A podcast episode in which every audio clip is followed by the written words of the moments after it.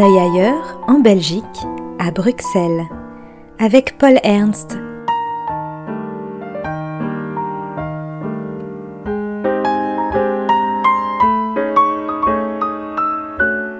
Pour un décrochage bruxellois.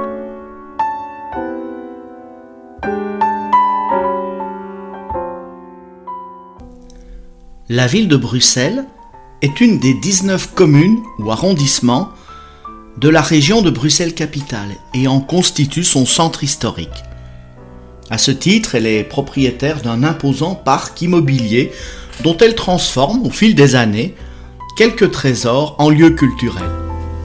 Une chapelle baroque est par exemple aujourd'hui dédiée à la danse contemporaine.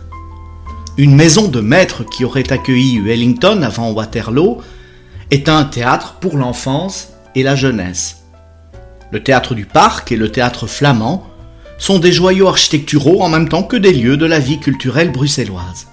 Et pour les arts plastiques, la ville, comme on l'appelle, a transformé une centrale électrique située à quelques centaines de mètres à peine de la Grand Place en un espace d'exposition fonctionnel, haut de plafond, sans charme esthétique particulier, mais pratique pour les installations, approprié aux grandes œuvres monumentales et accueillant pour le public.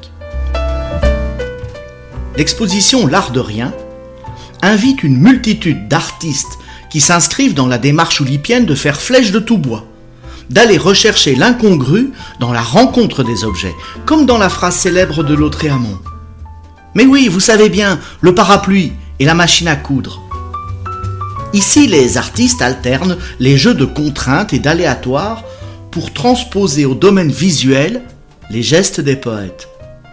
Marcel Brotars disait Les objets étaient pour moi, au fond, le support d'un mot.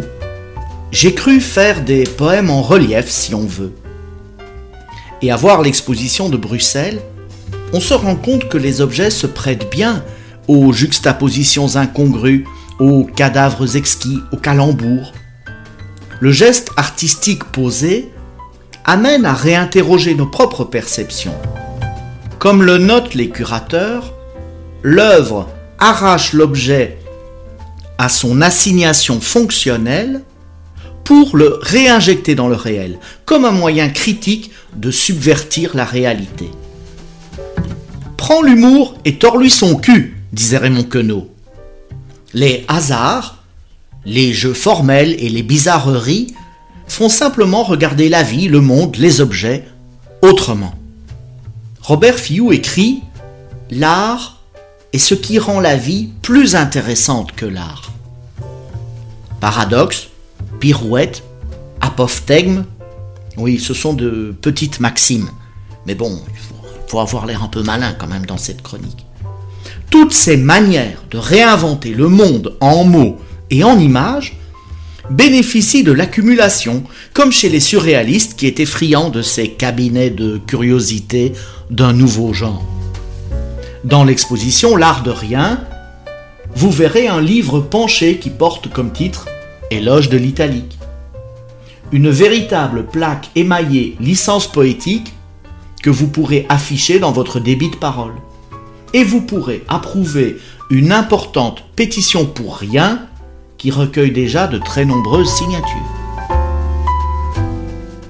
L'artiste François de Koning, qui travaille un peu partout sur les bords du langage, comme dit sa biographie, est une des chevilles ouvrières de l'exposition.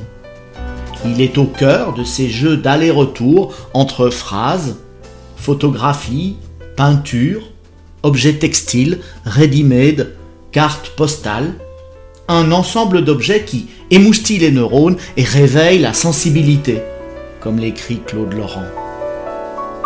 Quelque part, dans l'exposition, une énorme vitre brisée mais en réalité, la vitre est intacte.